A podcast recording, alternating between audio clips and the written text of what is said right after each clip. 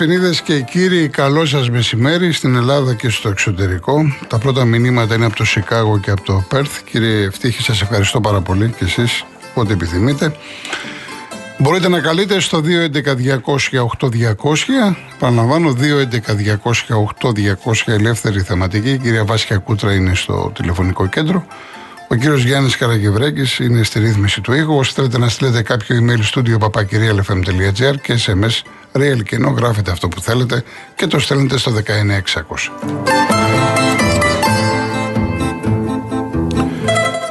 Πολύ νωρίς το πρωί βρέθηκα για δουλειά στο Πειραιά, στο λιμάνι και είδα κινησούλα. Γενικά υπάρχει κινησούλα. Είναι Παρασκευή, Σαββάτο, Κυριακή, Δευτέρα από το Μαγιά. Αρκετός κόσμος πάλι θα φύγει. Να φύγετε όσοι μπορείτε, να πάτε να ξεκουραστείτε, να χαλαρώσετε. Υπάρχει και κόσμος που δεν έφυγε το Πάσχα και έχουν επιλέξει να φύγουν τώρα. Καλό θα είναι. Θυμίζω ότι εμείς στην Πρωτομαγιά θα είμαστε μαζί τρεις ώρες, διότι έχει την Κυριακή το μεγάλο παιχνίδι που περιμένει όλη η Ελλάδα Παναθηναϊκός ΑΕΚ. Άρα τη Δευτέρα θα είμαστε μαζί και θα έχουμε όλο το χρόνο τρεις ώρες. Θα ακούσουμε και τραγούδια της ημέρας, θα ακούσουμε και ποίηματα της ημέρας. Είναι πραγματικά μια πάρα πολύ δυνατή ημέρα. Δεν είναι ημέρα γιορτής με την έννοια της αργίας, είναι ημέρα απεργίας, εργατική πρωτομαγιά.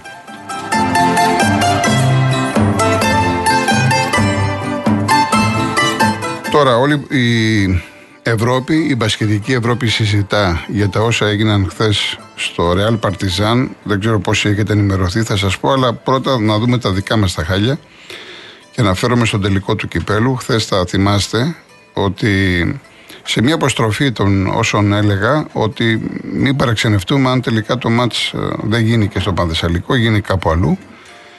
Ε, τι προηγήθηκε. Ξαφνικά αργά το απόγευμα βγήκε μια ανακοίνωση από την Επιτροπή του Γηπέδου στο Παδεσσαλικό, πολύ επιθετική, η οποία λέει εντάξει, σε κάποιο χωράφι στη Θεσσαλία λέει, μπορεί να γίνει, όχι στο Παδεσσαλικό. Το Παδεσσαλικό το οποίο είναι δημοτικό. Εδώ ασφαλώς όταν μιλάμε για Επιτροπή Γηπέδου για να λέμε τα πράγματα με το όνομά τους, μιλάμε για Μπέο.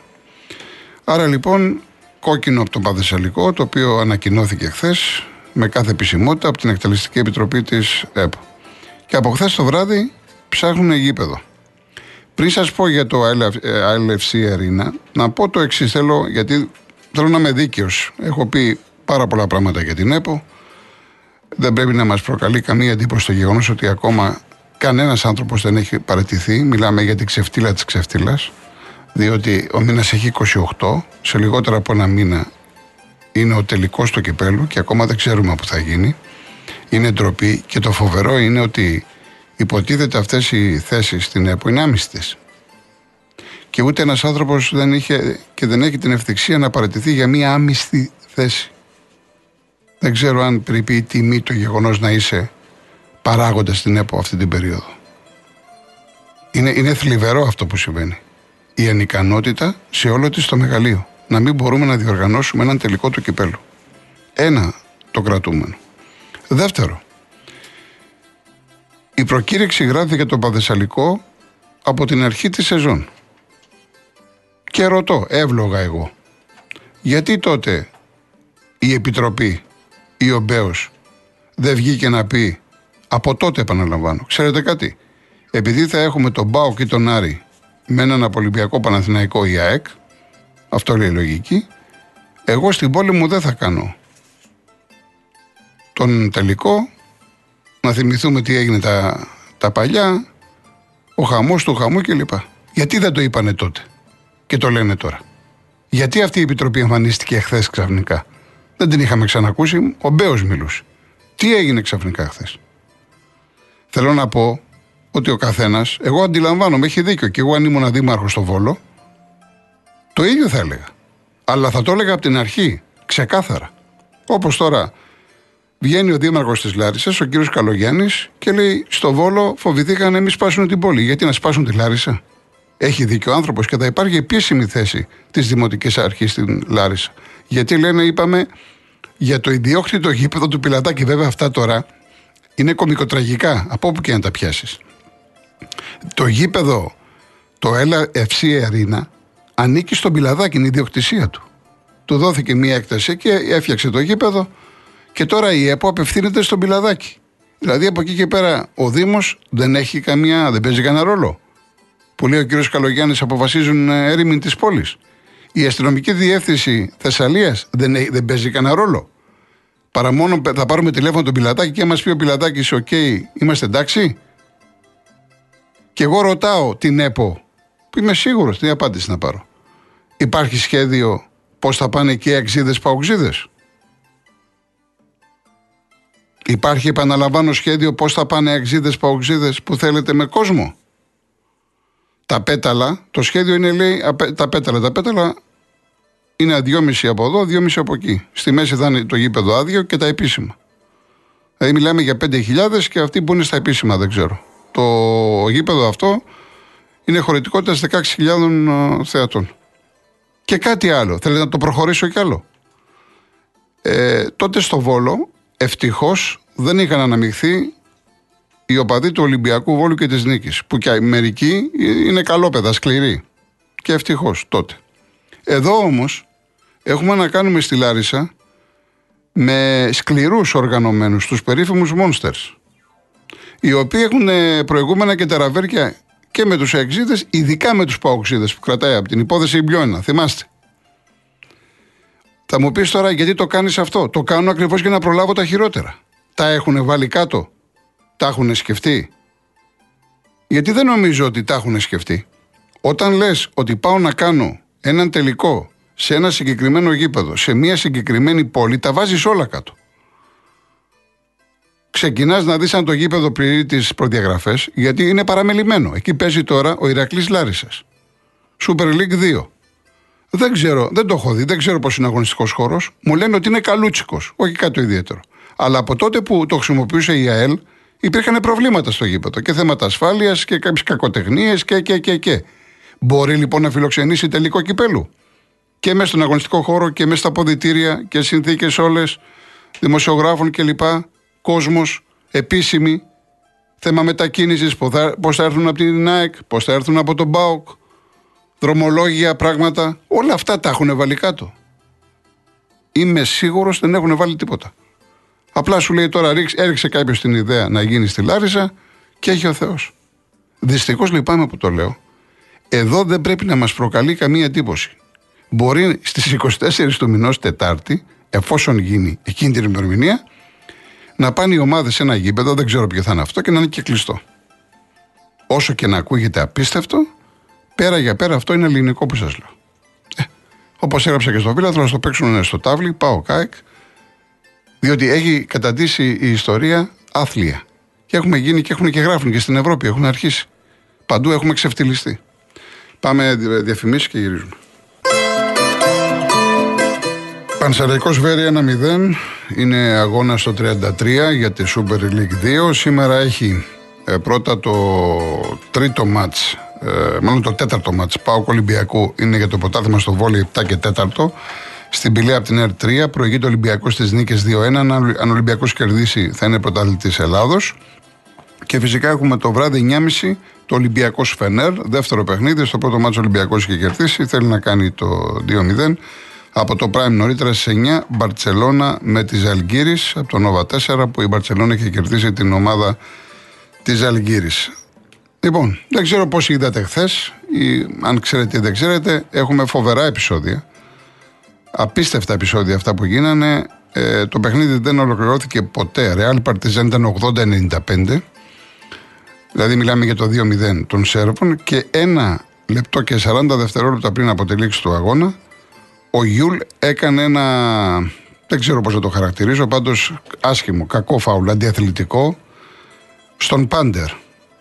Και εκεί έγινε του κουτρούλι ο γάμος. Μάλιστα πήγε ο Γιαμπουσέλα, έκανε μια πολύ επικίνδυνη λαβή στον Έξουμ. Ε, υπάρχουν, από ό,τι λένε οι Σέρβοι, κινδύνεψε ακόμα και η σπονδυλική του στήλη. Δεν ξέρω, εγώ είδα και ένα βίντεο την ώρα που έρχονται οι Σέρβοι είναι με πατερίτσες, κάποια στιγμή περπατάει, μακάρι το παιδί να είναι καλά.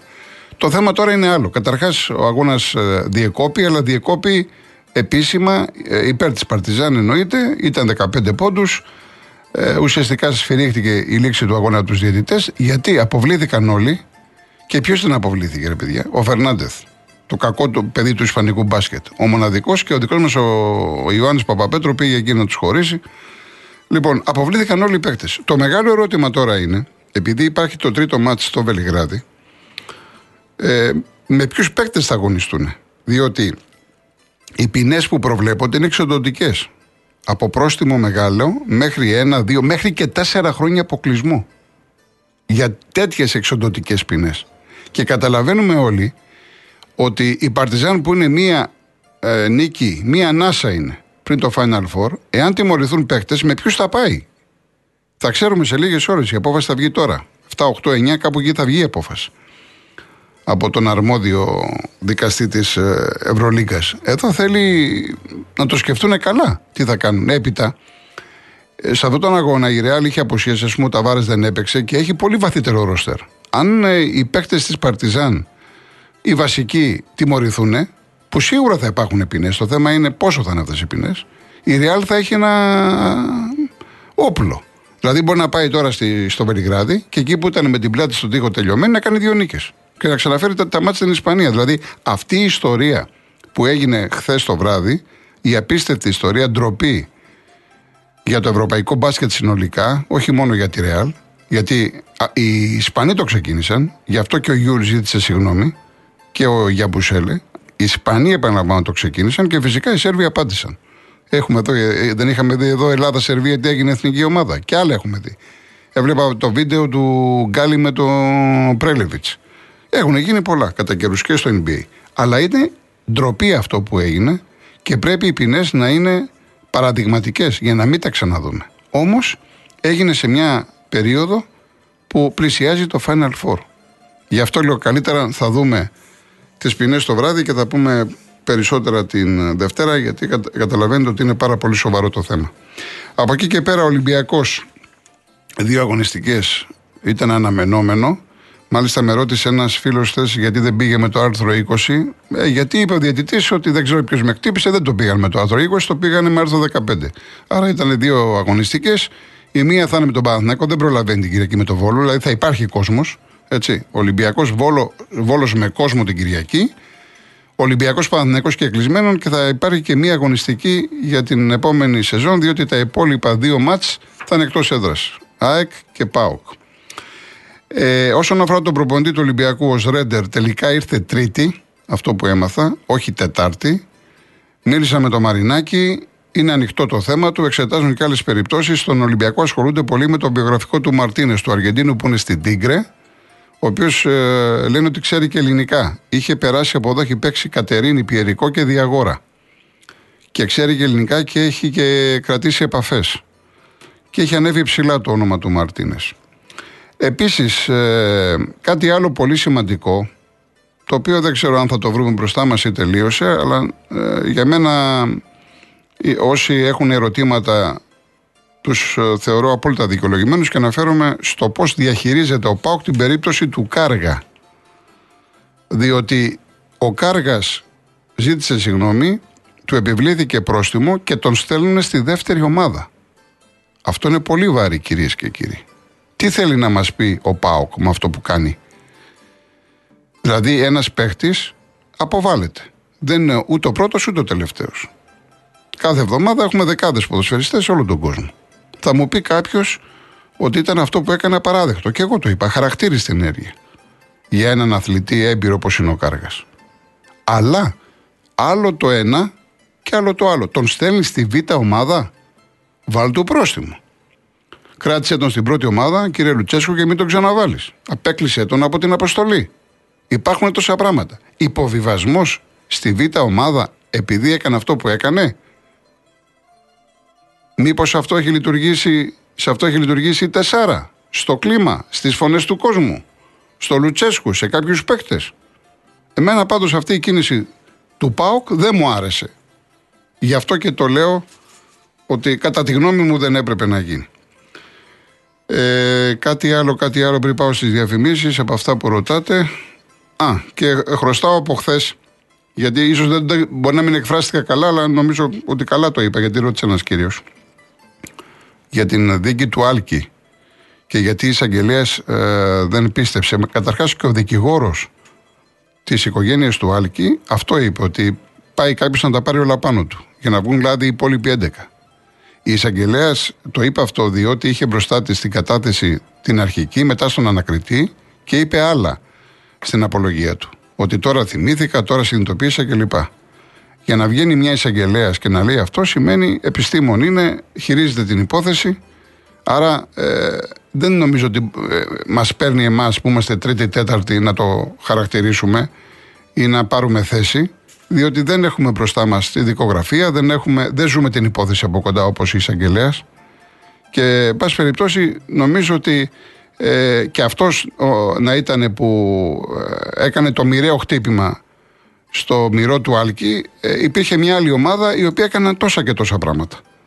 Ε, για όνομα του Θεού τώρα να τους βγάλουμε λάδι, καταλαβαίνετε πώς το λέω. Όμως παρακολουθούμε την υπόθεση σε κάθε περίπτωση. Λοιπόν, πάμε διαφημίσεις και γυρίζουμε.